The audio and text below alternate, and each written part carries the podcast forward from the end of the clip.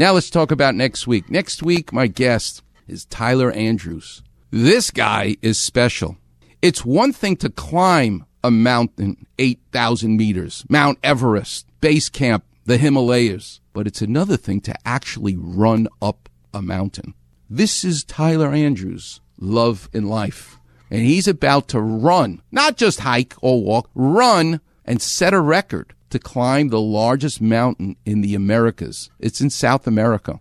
There's a Mount Everest mountain down there, and he's going to run it up in record time. What exactly is going on? And I'm thinking already about in art, in sports, in surgery, this endurance approach. What is it about mountains that calls you?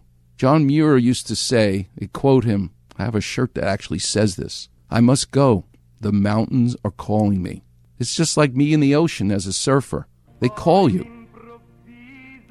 Can't wait to talk to him about it. Until then, I leave you with Volare, which means I'm singing and I'm flying, which you and I do each and every Saturday for 11 years. Until then, I'll see you on the radio.